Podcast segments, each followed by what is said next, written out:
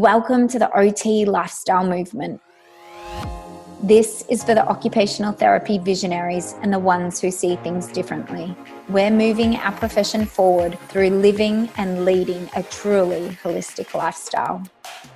Hey, hey guys, welcome back to another episode of the OT Lifestyle Movement podcast. I'm Rhiannon Crisp, occupational therapist, personal trainer, and founder of OTLifestyleMovement.com. Today, we are talking all about zero balancing and soul lightning acupressure with Deanna Waggy. Deanna is an occupational therapist based in Indiana with a passion for promoting excellence within occupational therapy, zero balancing, and soul lightning acupressure. She provides holistic wellness services and spiritual direction and also teaches acupressure classes well, an absolute pleasure and honor it is to be in your energy today, Deanna. Welcome. Thank you. I'm excited to be here and talk about my passions. yeah, I'm so excited because I had never heard of zero balancing. I've never heard of soul lightning acupressure. So I'm really intrigued and interested to find out more.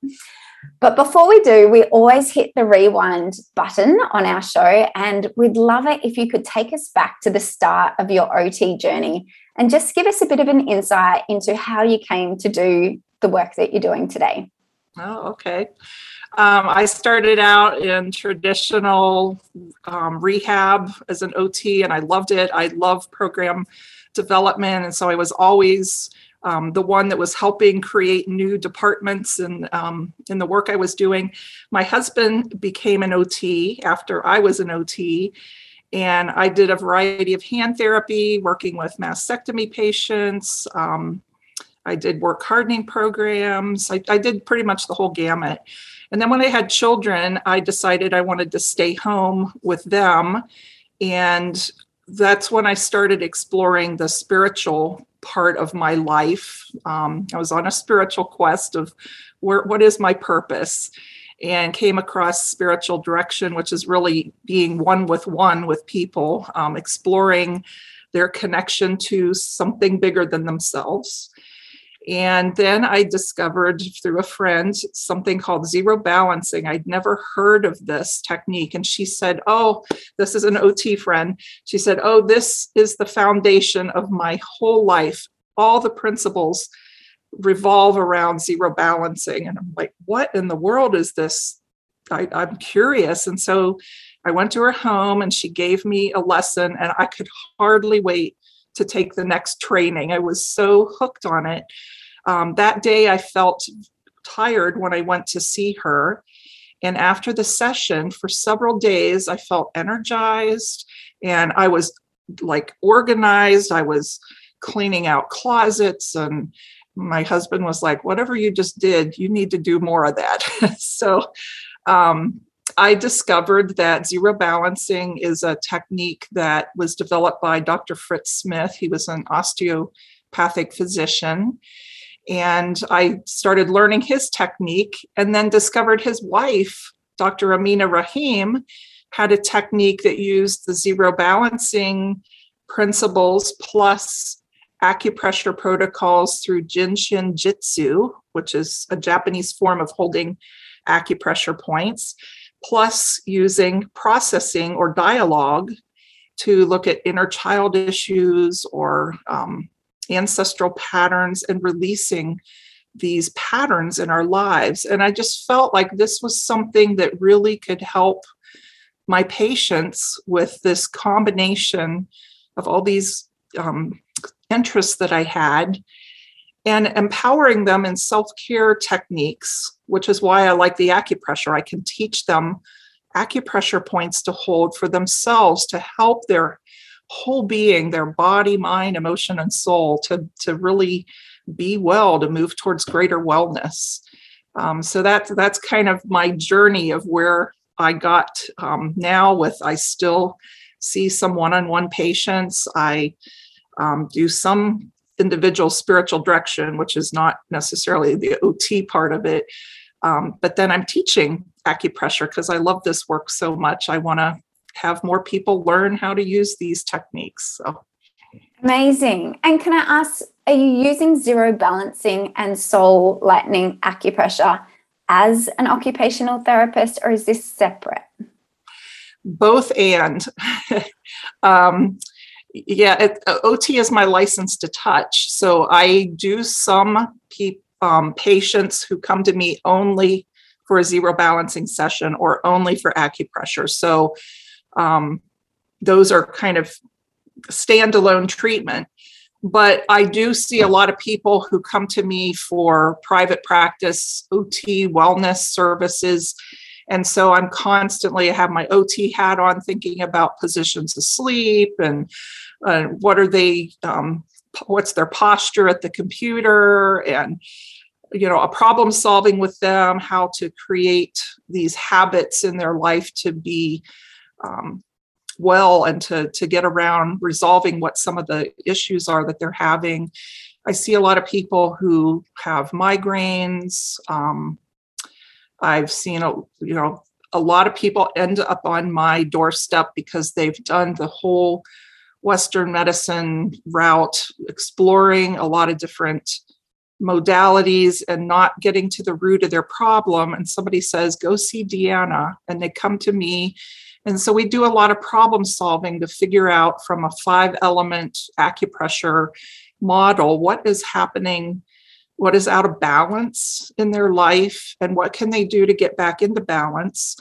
And a lot of times to me, it's teaching them spiritual practices, things like breathing, um, having a quiet, contemplative time where they can just let all the busyness of their life slow down and be a still point in their life, spending time in nature, doing things that bring joy into their life or um, creative creative arts using that right brain. And when people do these things and have joy in their life and feel better they you're releasing all those happy endorphins in the body. And then you know we as ots know this this is about you know helping them find their purpose in life and and having this part of their life that is um, enjoyable and and then it makes everything else in your life flow a little bit easier so Mm. No, I love that. And the reason I ask is because I'm sure there are a lot of OTs listening in thinking, is this something that I can incorporate into my OT practice?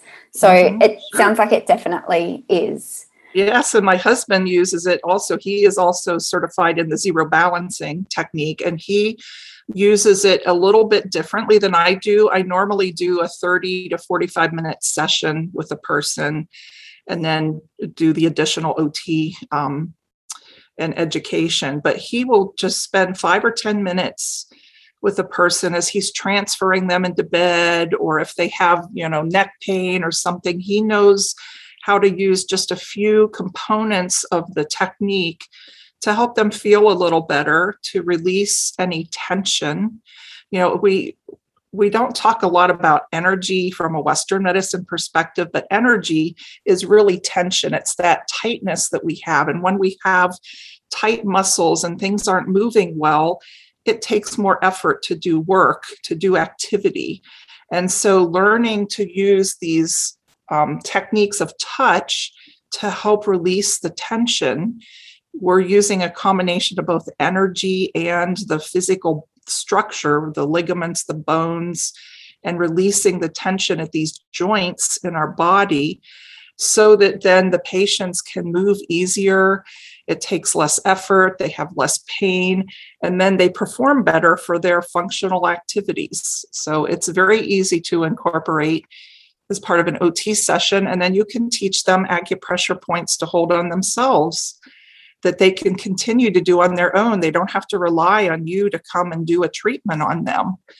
So it's a it's a great modality to incorporate into OT. Mm, okay, so now we're all curious. What exactly is zero balancing? And can you also explain the soul lightning acupressure? Sure. I'll start with zero balancing. So, Dr. Fritz Smith was an osteopathic physician. Um, in the early 70s, he also studied Rolfing with Ida Rolf and then um, had an opportunity to experience acupuncture at Esalen at a um, training center and was really fascinated by how these people could have needles put in a, their toe and their their hand that wasn't moving starts to function again so he's he eventually went to um, england and studied with the worsleys who were the part of the key people that helped bring acupuncture to the western world and from that he was looking at how um, acupuncturists, chiropractors, osteopathic physicians handle the body. And so, for his project of excellence, he came up with this way of teaching people. He called it structural acupressure, but how you work with the bones and the ligaments, which is the structure of the body, in conjunction with these energy meridian flows from an Eastern perspective, and how you can simultaneously touch both energy and structure. And when you do that, something deep and deeper happens. A person has a deeper relaxation response and they they move into more expanded states of awareness where the body can heal. And in some of the research that we've been doing recently, we're seeing that people are actually dropping down into the theta and the delta waves where, where healing is actually happening um, in the body. So, this project of excellence was learning how to work with the energy at the bone level and the joints in our body that are hidden that we can't isolate out and move individually. We can't move um, the cervical seven bone or um, joint, or we can't um, move a, a carpal bone in our wrist or a tarsal bone in our feet. They all function as a unit, and when they're tight, they don't move as easily and they're actually blocking the flow of energy in the body when things are stuck and restricted. We know from the Kawa model that occupational therapists in Japan have talked about that when we remove restrictions, life flows better, our life force energy flows better. And so, what we're doing is using some curved pressure on um, these places in our body, like a, a fulcrum, you know, the the kids teeter totter seesaw. Um, that still point, that fulcrum, is placed into these places of joints in the body and held for a few seconds. And the body's response is to relax and release the tension. And so you move easier, you move freer, um, you feel better, you have more energy to do the activities that you want to do during the day, you emotionally feel better. And from a Chinese medicine perspective, we hold emotions in our soft tissue and we hold memories in our at the bone level. And so we release a lot of the stuck patterns and traumas and dramas in our life that we've layered on and we're releasing this energy and have new possibilities of ways of being and moving in the world, which I think dovetails so nicely with occupational therapy. That's ultimately what we want to do is to empower our patients to be fully who they are and to live into the purposeful living. So, so that's a little bit about zero balancing. Does that answer yeah, no, that does. I love it. So it's it's the touch of structure and energy. Mm-hmm, yes, mm-hmm. that's the trademark, and mm-hmm. and we work at something called interface, which we can come back to in a minute here. Um, but that's that's a signature of working with zero balancing. There aren't very many techniques that are working both simultaneously with energy and structure. It's a very light touch, and when people lay down on my table and I start working on them, they always think, oh, this is not going to do anything. She's barely touching me. And they get up from the table and they feel taller and they feel energized and they're moving easier and something transformational happens on the table. And it's because we're we're engaging these energy flows in the body that are stuck. Mm, okay. So, um, go ahead. Yeah, yeah, we'll dive into that in a minute. I do want to cover the um, acupressure as well. Can you explain what the salt? Yes.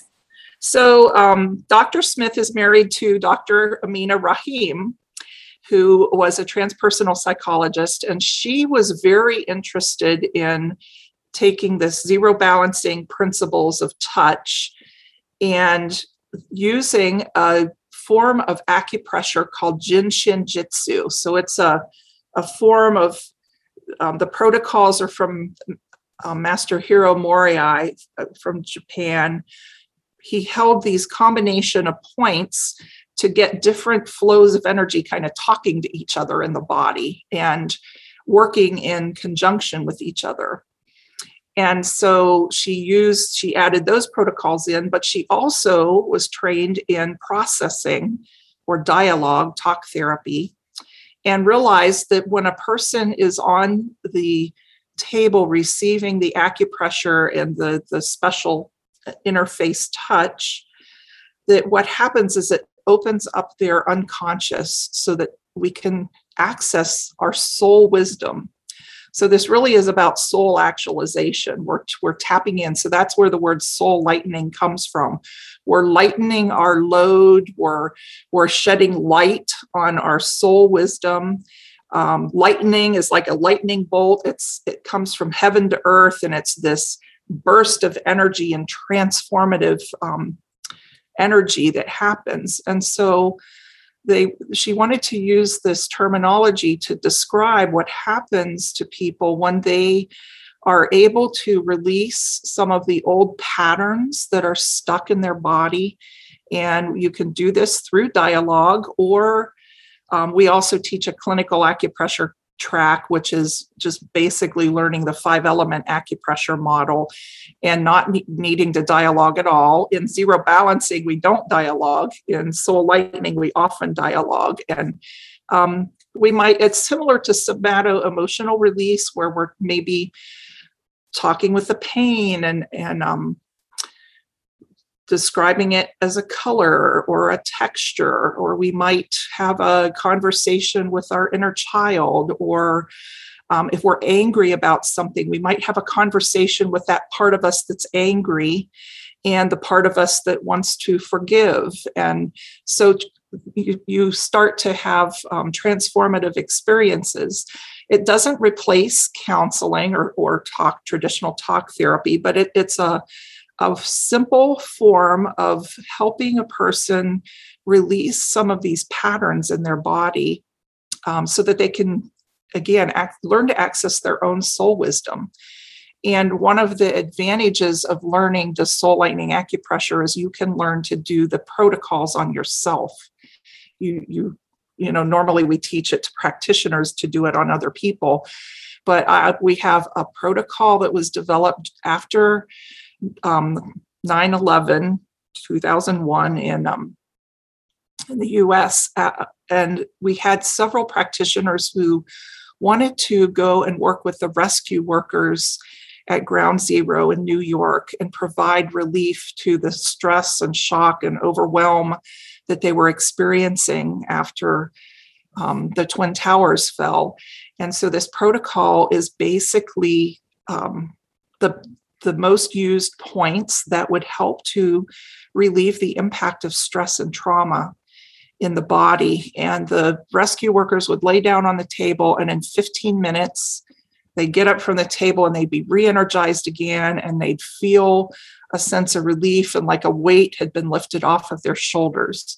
So we've been um, doing a lot of pilot studies on this this protocol. I think we have over eight different studies that we have done now to show that this is clinically significant or statistically significant for reducing pain and anxiety. And we've used um, different studies to look at working with ADHD, with cancer patients, with orthopedic patients, um, nurses experiencing burnout.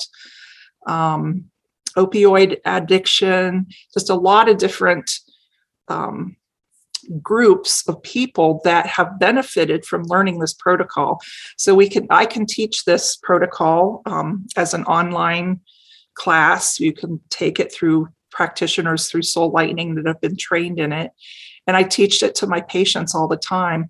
I find it one of the best protocols for migraine patients who um, ha- I like a combination of the zero balancing and the the the Seva stress release protocol, and they can do that as their home program, and it seems to work better than any of the other ways that um, sometimes when they go to headache clinics, they'll get home programs and breath work and guided imagery, and this protocol really seems to help. So the word Seva, S E V A, is Sanskrit for compassionate service. And so this this has been a gift to the world to have this protocol to help people relieve the stress and, and trauma in their life. So can I ask what is the difference then between traditional acupressure and soul lightning acupressure? So you mentioned in soul lightning there is the dialogue and that mm-hmm. also patients can perform this on themselves. Is there any other main differences? Well, you know, acupressure is kind of a broad term and it means a lot of different things to different people. So you can use um, different so okay acupressure works with moving the energy flows in the body and bringing them into balance. And so all acupressure has some component of that. Sometimes people will be working with the surface layer of the the body the wei qi layer or even in your aura. And so a lot of times reiki practitioners are working at that level. Um, the middle layer is where the meridian flows are. And so that's where soul lightning acupressure is working is with the meridian flows. And you also get um, techniques like shiatsu who that is moving the energy flows with the, the manual massage. Zero balancing is working at the bone level the deepest level of acupressure um, and that's where the soul lightning acupressure is also working with something called extraordinary vessels. It's a global um, flow of energy. It's almost like an ocean of energy compared to a stream, which is our 12 meridian flows. These are broader global flows of energy in the body. So it works with that.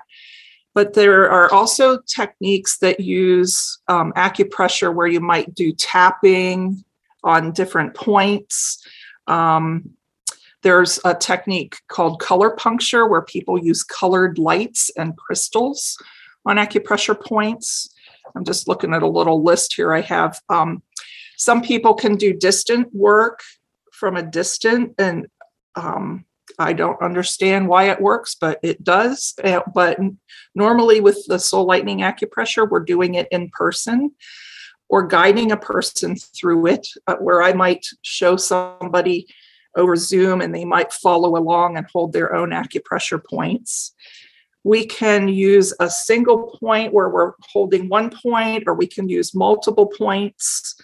Um, we can tap, we can vibrate. So there's a lot of different ways we we can use these um, flows of working with the flows of energy. So soul lightning is a two point system. We're holding two different um, flows of energy simultaneously.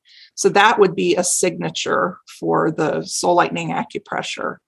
And it's working with these deeper extraordinary vessel flows. So it has to do with the embryology when we're first formed at five and a half weeks. This is really cool. We, are we're, we're an egg sac. We have all these cells that are split and they're they're um, undifferentiated. They're all um, the same, and they start to fold over, and so they form what we would call our great central channel, or in Western medicine, we think about that as our central cord. And then the cells fold back again and form a second um, layer, which is often where our visceral organs are. And then they fold again and form a third layer, and that's our outer protective layer. And so these three forms of um, three layers of extraordinary vessels are kind of like an avocado. You have the skin layer, you have the fleshy part, and you have the seed, the core. And the core is what holds our ancestral patterns and our blueprint. And the fleshy part is where a lot of the, the juice, so to speak, happens. And then the protective layer is what keeps us protected from the outer world and keeps us healthy or not if we don't have a strong um, outer protective layer of energy. So that would be another signature of the soul lightning acupressure is we're working with these layers of extraordinary vessels and kind of weaving past, present, and future, bringing us home to our genetic blueprint, so to speak, from an energy standpoint, which allows the body's innate wisdom to heal and to potentially transform um, any kind of, of illness. Um, you know, the power of the mind. We don't always understand how healing happens, but when we have this potential to happen, when we return ourselves back to that, that um, free flow of energy. So, where energy flows freely, we move towards greater health and wellness and back to our original blueprint of who we are. Mm, I think I could do with some soul lightning acupressure. oh, it sounds amazing. Um, I might circle back to the zero balancing. So, as I said, I hadn't heard of either of these two modalities prior to researching it before mm-hmm. this interview.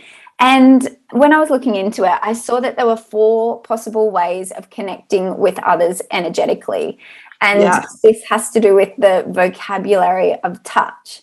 So, can right. you explain what the vocabulary of touch is in relationship to zero balancing, which is what we're talking about now?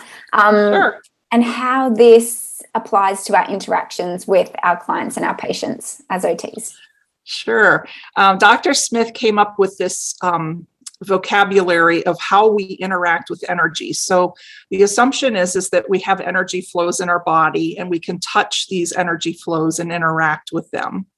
And so when we touch a person, there's different ways that we touch. So in soul lightning acupressure, I'm sorry, well, actually both soul lightning and um, zero balancing, we use interface touch, which is a safe touch. It's a clear boundary. And so we we talk about it as if we're hooking our fingers over each other. And so it's an equal kind of interaction. So I drew a little picture here um, to symbolize where it's an equal coming together. So if you take your fingers right now and just kind of curve into them and if you push really hard, you feel the bone. And if you back off to the surface, you're hardly touching at all. But if you come halfway in between, where it feels really good, you can feel the structure of your body, the bone. You can tell there's bones under there, but you back off and soften a little bit. And you can feel the softness of the, the skin as well. And that's where you're going to start to feel the energy flow if we're doing the acupressure. And so that's the, the kind of touch that we're using. It's very gentle. We also talk about blending. And so that's going to look like this. And so that's where the people are not having clear boundaries. So if I'm working on a person, um, I've had some massages that are similar to this, and it's where you you it's so light that you can't tell where you're touching. So if you hold your hands, cross your hands, and kind of give yourself a hug and soften and just really relax and melt into your body. After a while, it's hard to tell which hand is which. And they just kind of melt together. So, another um, way to describe this is when you're holding a baby or a, a, little new puppy and they fall asleep and they just kind of melt into you. And after a while, it's like you're all one. You can't really tell who's who. Or if you're holding hands with your, your significant other on the couch while you're watching a movie and you're, you're blending at that point. And th- there can be positives about that kind of touch but if we're doing that kind of touch from a therapy standpoint, we're going to be exhausted at the end of the day. And we don't know people's touch history. We don't know who's had sexual trauma. And so we want to have clear boundaries with people when we're touching them. So we try not to have that blending touch where we're not sure where I end and you begin. We want it to be very clear. So interface is where I know where I end and the person begins. Blending is I have no idea who's who and what's there in the middle, and um, that that can cause problems if we're doing that with patients and not being clear. Touching areas of the body where there's bone, um, where we can easily reach the bone, like the top of the shoulders or back, um, our upper arms, we can feel the bone underneath. And so those are areas where it's often safer to touch somebody.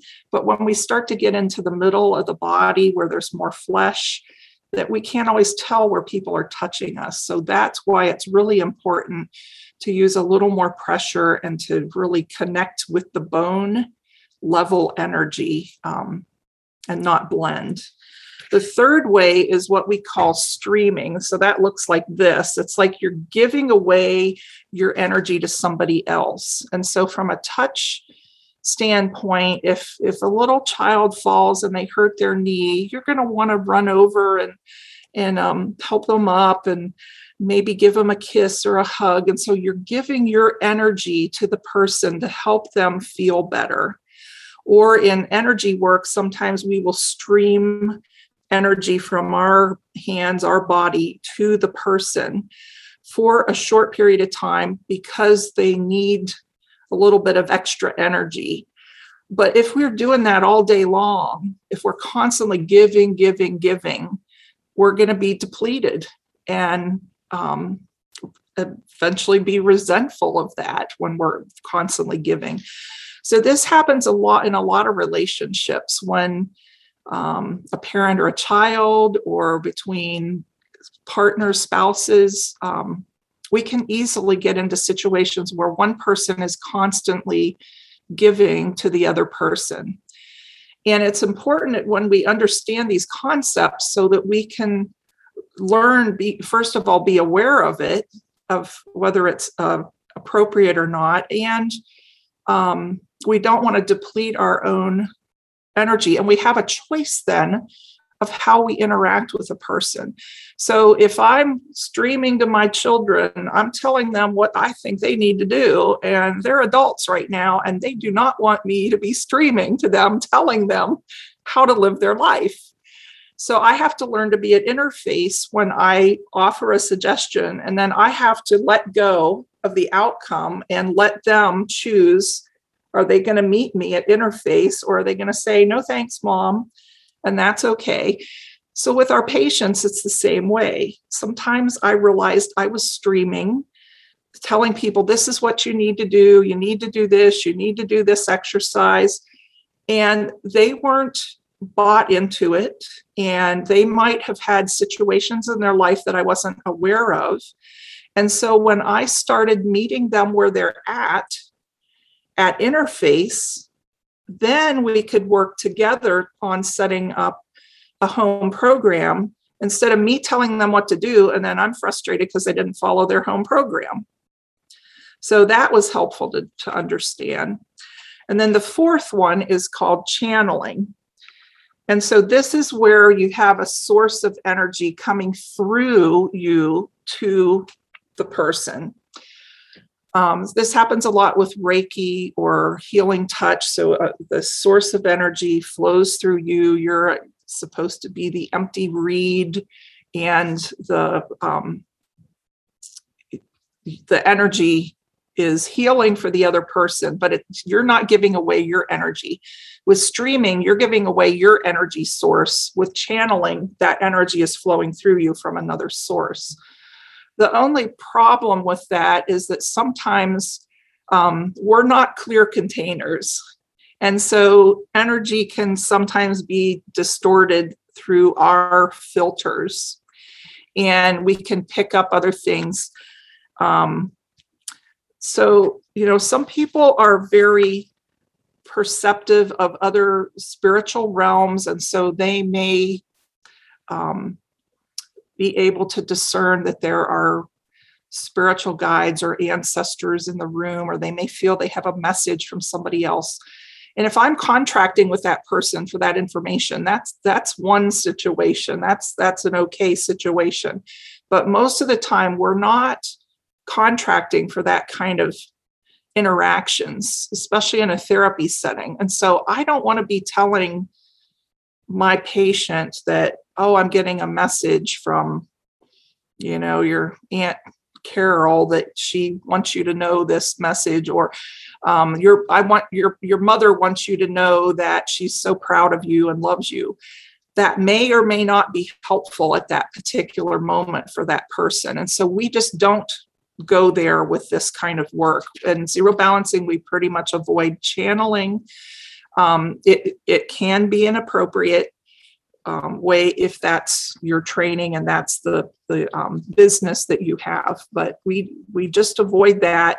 So we make a, pre- a intentional choice of whether we're blending or streaming, and when we find that happening, then we can make it a choice to move back into interface with the person. A lot of times it means I physically come off of touching the person just for a moment and kind of I call it recharging, but I kind of get reconnected to who I am. So I know who I am. And then when I touch them, I know who they are. And so I'm meeting them where they're at so we can have a, a productive um, conversation. To me, this is therapeutic use of self. Um, OTs, we understand that. We're not getting caught up in the other person's agenda if I'm blending and the person's telling me about their mother and I have a similar situation with my mother pretty soon. My stuff is their stuff and we, everything gets entangled and we don't want to have those kinds of conversations. Mm-hmm. um, so that's that's kind of a general overview of those four techniques. There's um, articles and, and books that talk a little bit more about that in detail but it's been a brilliant thing for me to learn it was that's probably one of the the most important principles that I have learned through zero balancing because it helps me in all of my relationships. It really is a lifestyle, it's a vocabulary of lifestyle, of how we interact with people. Um, the other day, my husband um, said one of his coworkers who had gone to a, a presentation recently and learned about these vocabulary touch leaned over to him and said, you know that that therapist that's speaking right now at this meeting she's kind of streaming at us isn't she? And he just laughed and was so tickled that she had picked that up of understanding these principles enough that she was able to see this person was really telling people what they she wanted them to do and wasn't meeting them at this interface in the meeting. So it can be a really eye opening way of viewing the world when you start thinking of is this blending? Is it streaming? Is it interface? Am i what am i doing to my kids and my spouse and my patients? Yes. Yeah it brings that awareness piece to it doesn't it? Mm-hmm. i want to go over it and just make sure that i've got this right and sort of give a bit of a recap so the vocabulary of touch doesn't just refer to physical touch, it also re- refers to energetics, like the energy Correct. that we're bringing and meeting people there. Correct. And there are four types of touch. So the first one that you mentioned was blending, and this is the overlap of the boundaries, which can yeah. feel good, but it's not always great in the therapeutic process. That it, that it can cause issues. The second one was interface, and this is the one that you tend to work mostly in. And this is where there are clear boundaries between two people. Yes. The third one was streaming, and this is the energy is coming from our own energy bank, it's coming from us. So it can be depleting if we're streaming all the time. And the fourth one was channeling. So this is where we're conveying the energy from another energy source through us and we're that open vessel. Is that right? Yes. yes. yes. you got it. Great. Okay, awesome. And there's positives and negatives of both. You know, yes. there, there's times when we can use them in a positive way. Most of the time in a therapy session, we probably will only be using interface or should be mm-hmm. using, but most of us are going around streaming and blending most of the time and we're not aware of it. Okay. Yeah. That's what I realized about myself is I was definitely a giving person and I was constantly blending and streaming and when I learned to have clearer boundaries I felt like I had a more effective therapeutic relationship with my patients and um, everything just seems to work better okay. in the relationship then when you are, have clear boundaries with somebody. Yes. Okay. Well, I'm interested to know then how do you set those clear boundaries? What did you do to ensure that you had clearer boundaries, either physically or energetically? Mm. So, physically, I would, um, it has to do with the pressure of the touch and feeling, being conscious of when I'm touching a person. Am I touching bone and structure? And I learn to feel that in my hands. And if I'm doing a session on somebody and touching them. And then i start having a conversation or i look out the window or i'm thinking about my shopping list. I've lost my concentration of what's happening at my fingers and i can quickly move into blending or streaming. So i have to be aware conscious of what is happening under my fingertips and try to be there. Um, energy wise, you know, we don't have to physically touch a person. A person walks into the room and you can pick up their energy if they're upset or if they're happy, or a child, if they have too much energy. You know, you might want to use a kind of touch that's calming. We know this is OTs, you know, somebody who's very lethargic and depressed, we might want to use um, a, a touch that's a little bit stronger or more um, pizzazz is the word it comes to, but I will, I will use quicker fulcrums, faster fulcrums, a little bit more pressure, more structural um, on the person to just kind of enliven the energy flows in their body. Um, yeah, so a, a lot of it is our words. So we have these, we call them verbal fulcrums. The things that we say to a person carries a big impact. And um, when we're working with a person, we want to be really careful and be at interface with them and not be giving them, um, you know, sometimes if we start joking and using humor, they can take it the wrong way. So we have to be careful about that. Um, I'm also going to try to use terminology that they have used. Um, I'm trying to think of a so a lot of times when I'm holding a person in the shoulder blade area when they I know that they're carrying a lot of tension in their heart because you know heart is where our soul lives and and um, our relationships and belonging. And so if I'm feeling a lot of tension there I'll ask them to take a breath and drop into my hands and just release all that no longer serves them. And so that kind of little phrase can help be at interface with them. I, I'm not telling them what it is they need to let go of. I'm just offering them the opportunity, and they can choose whether they meet that or not. Um, but it gives them the possibility. So I, am kind of trying to meet them where they're at, um, knowing that they have a lot that they might want to release and let go of. Um, does that make sense? Is that answering yes. your question? Yeah, it does. And I have another question related to this vocabulary of touch, and it's in regards to channeling. So, channeling is when we're conveying energy from another source. Now, a lot of this is new to me, but I know there will be a lot of OTs who are very much in this space. And I'm just curious how do we, if it's not coming from us, where does it come from? And how do we know that it is coming from another source and it's not coming from us? How do we differentiate that? Mm-hmm good question because I don't think some people know that. Some people do, and I, this is not an area that I'm real skilled in. So um, I just want to put that out there first. But there are people who are able to communicate on a spiritual realm with um, to have insights and um, you know there's some people who have channeled books and things from other people. That's not a gift that i have. And uh, to, to be honest i don't know how you know um where that's coming from. And that's partly why i choose not to go there.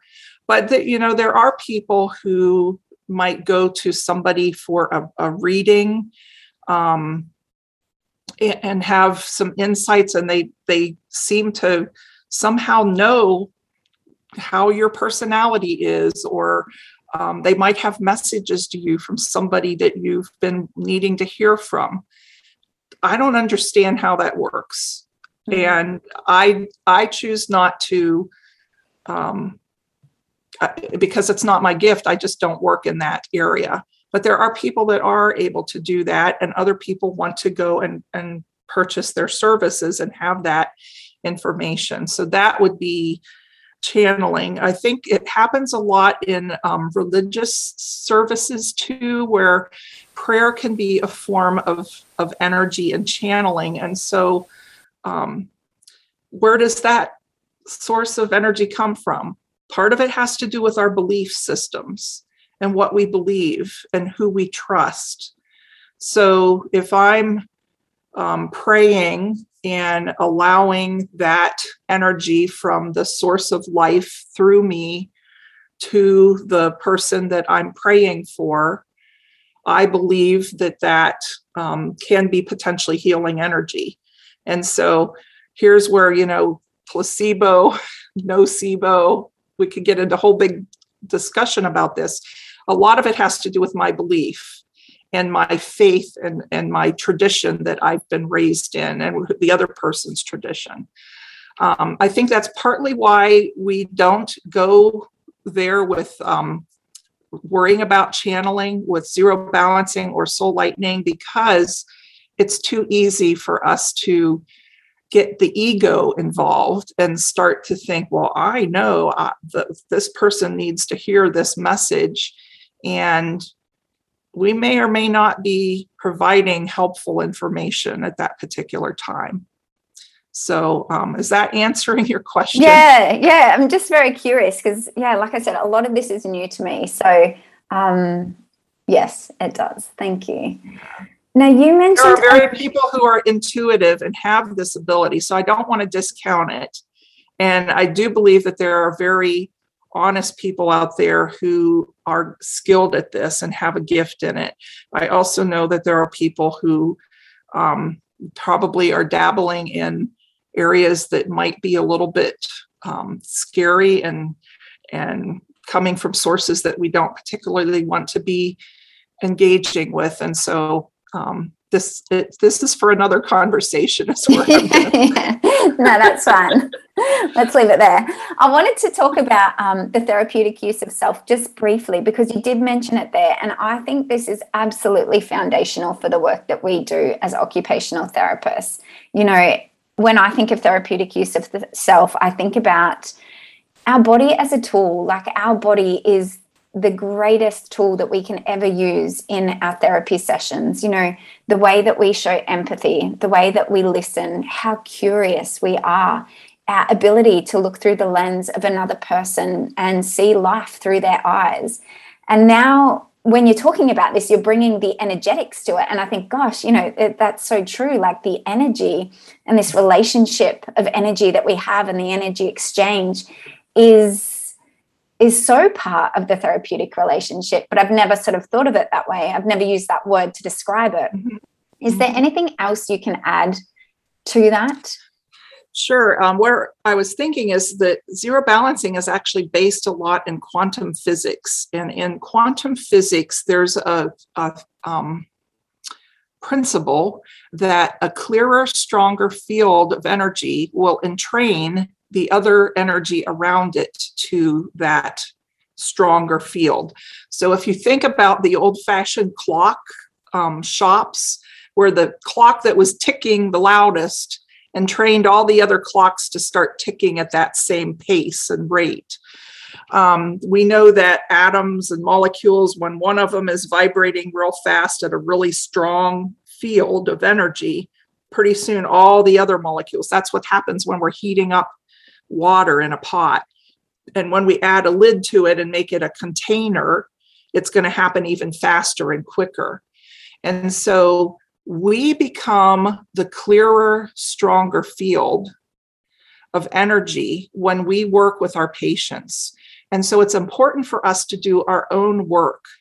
It's important for us to have a clear field. And so the more we can show up and be um, have less stress in our lives, to be able to think clearly, to be rested, to be healthy. We're bringing that to the relationship with the person. When we're confident in our skills and our are showing up for the person and we're empathetic and showing compassion, we're meeting them at interface um, where they're at. And so they have the potential, if they're depressed and we're coming with love and compassion, they have that opportunity to meet us there and to raise their own vibration. I mean, really, we're all vibrating molecules if we get down to it. And so, if we can bring, ultimately, it's about love, un- unconditional love and compassion. And the more we show up with that pure um, love and compassion and service from our high heart, we talk about the high heart a lot in our soul lightening acupressure, then um, that's the ultimate healing. We're vibrating at the level of where our um, original blueprint is. That's the the healthy cells are vibrating at that level of love.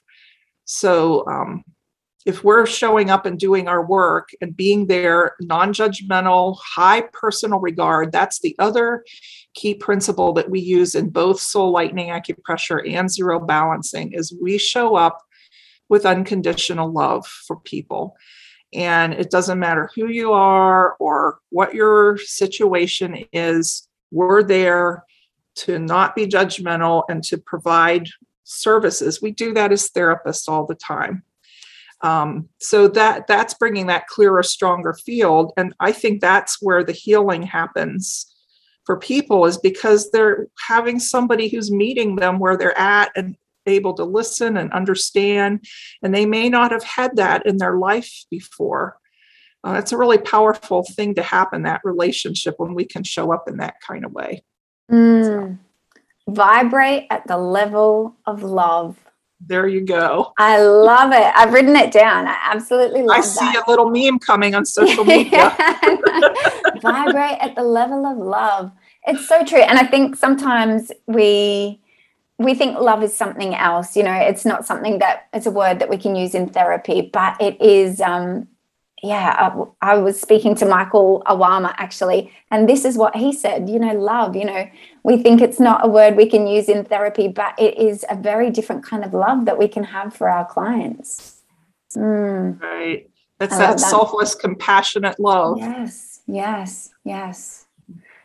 Can you share any stories before we start to wrap things up of how you have worked with clients that have come to see you in your private practice um, who have received zero balancing and or soul lightening acupressure as part of an OT intervention or session or therapy process?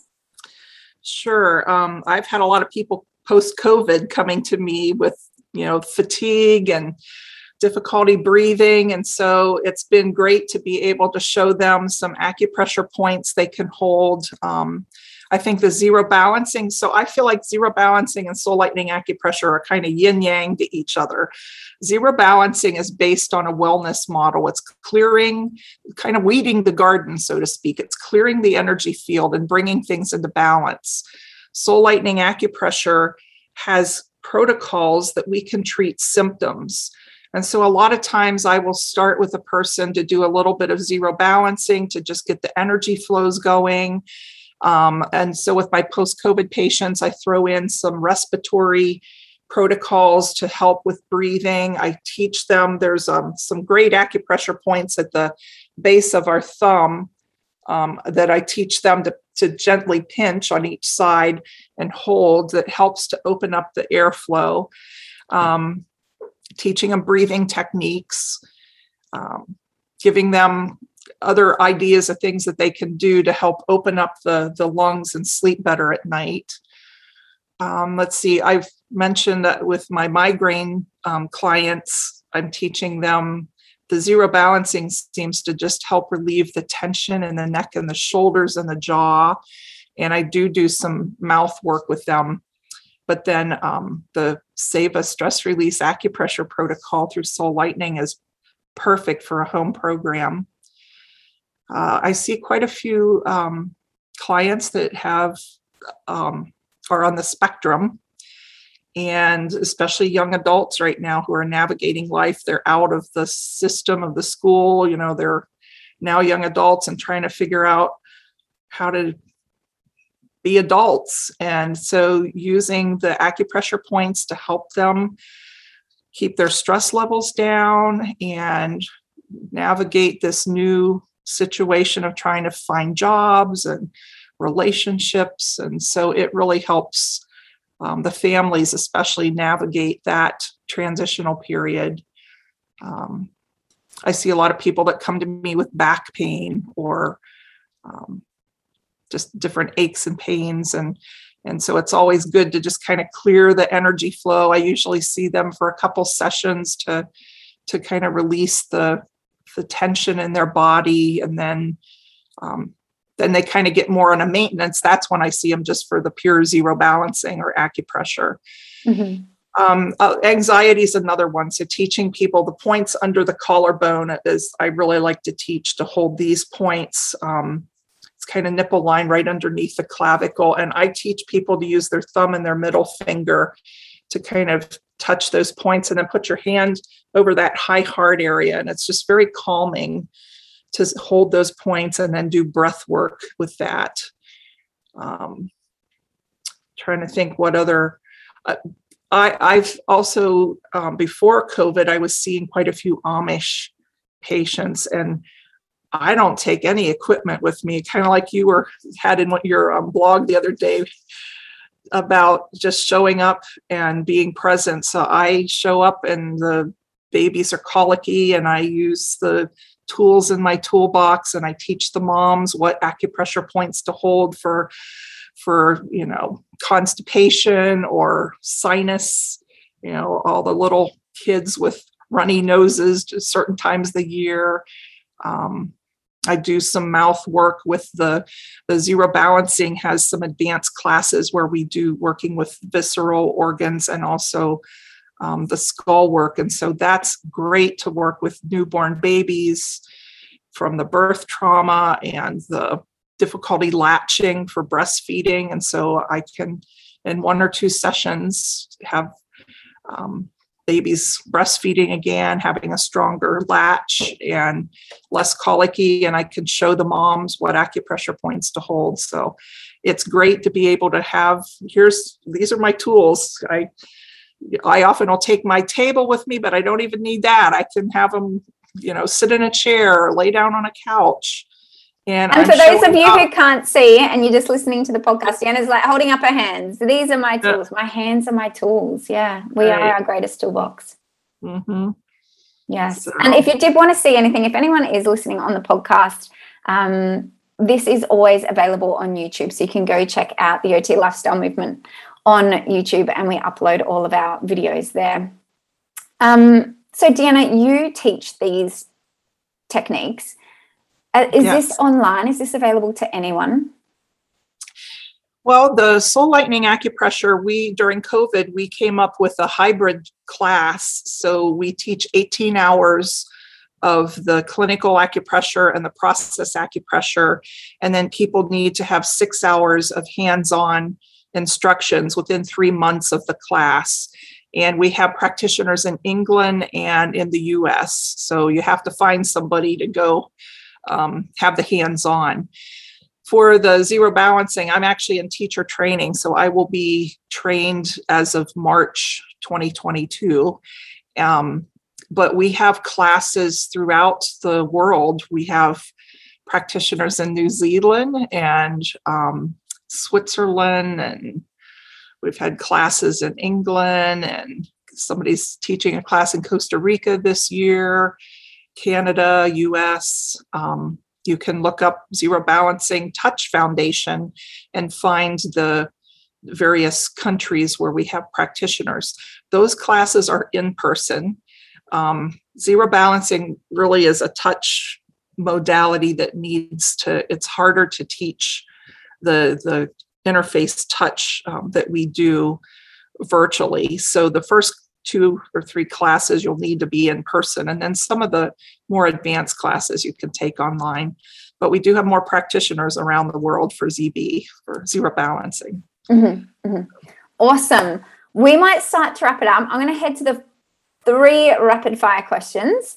So the first one is in one sentence how do you describe ot Oh, OT is about empowering people to live into their purpose for living. Love it. Number two, what's one healthy lifestyle habit that the listeners can implement today? Mm. I love breath work and we all have to breathe, but I think we need to be breathing intentionally. So, taking deep breaths um, and learning a variety of different breath work patterns can calm that vagus nerve, help lower that stress response. So, breathing is my number one self care practice that I teach my patients. Mm. And is there a particular pattern that you'd recommend? Mm. You know, I teach a whispered ah pattern because so much of us hold tension in our jaw. So I, a lot of times I'm teaching kids. So smell the rose, blow out the candle. And when you get to the end, you want to get rid of that stale air. So you open your mouth and do ah, ah, ah. And I have people do, I call it the home alone face, but you're squeezing your hands in and opening up your mouth really wide and pressing into that the transmandibular joint TMJ area uh, during that whispered awe part and that seems to really help people release the tension in the jaw and neck area so i call it the whispered awe and the home alone face i love that Most people understand what, what that is yeah. movie or what is that um, famous painting the scream Oh yeah, yeah. I prefer the Home Alone face image in my head. and number three, if you could only offer one piece of advice to OTs, what would it be? Oh, I would say it has to do with trusting your intuition. I think a lot of times we get in our head too much. And when we drop into our heart space, just showing up and being present for our clients and trusting our intuition, um, meeting them where they're at. So, learning to be at interface with them. Love it. Now, Deanna, how can everyone find you? Are you on social media? Can you tell us your website and any upcoming courses or anything that you want to share with us? Sure. Um, uh, you can find me at the website is d as in Deanna, D Waggy, W A G G Y, like a puppy dog's tail, um, dwaggy.com. Or I'm on social media as OT Four Piece. And I do have a Facebook group, DW Healing Arts. Um, and on my website, I have classes listed. I think I have a save a stress release class coming up here in the next few weeks. I have a couple local things, but I will be listing my classes on there under the class listing for people. But I also am open to um, not only myself, but the other faculty from both Soul Lightening and Zero Balancing are very open to traveling. So if there's people from other countries that want to host us, um, we are open to setting up classes and things. So you can contact me or any of the practitioners um, through zerobalancing.com or soullightening.com. Awesome. And some of you will know that Deanna also was a guest speaker on the OT Wellbeing Summit that Emmy Vadnais and I hosted. So Deanna taught all about acupressure and yeah, it was amazing. So that is also available on the OT Lifestyle Movement.com website.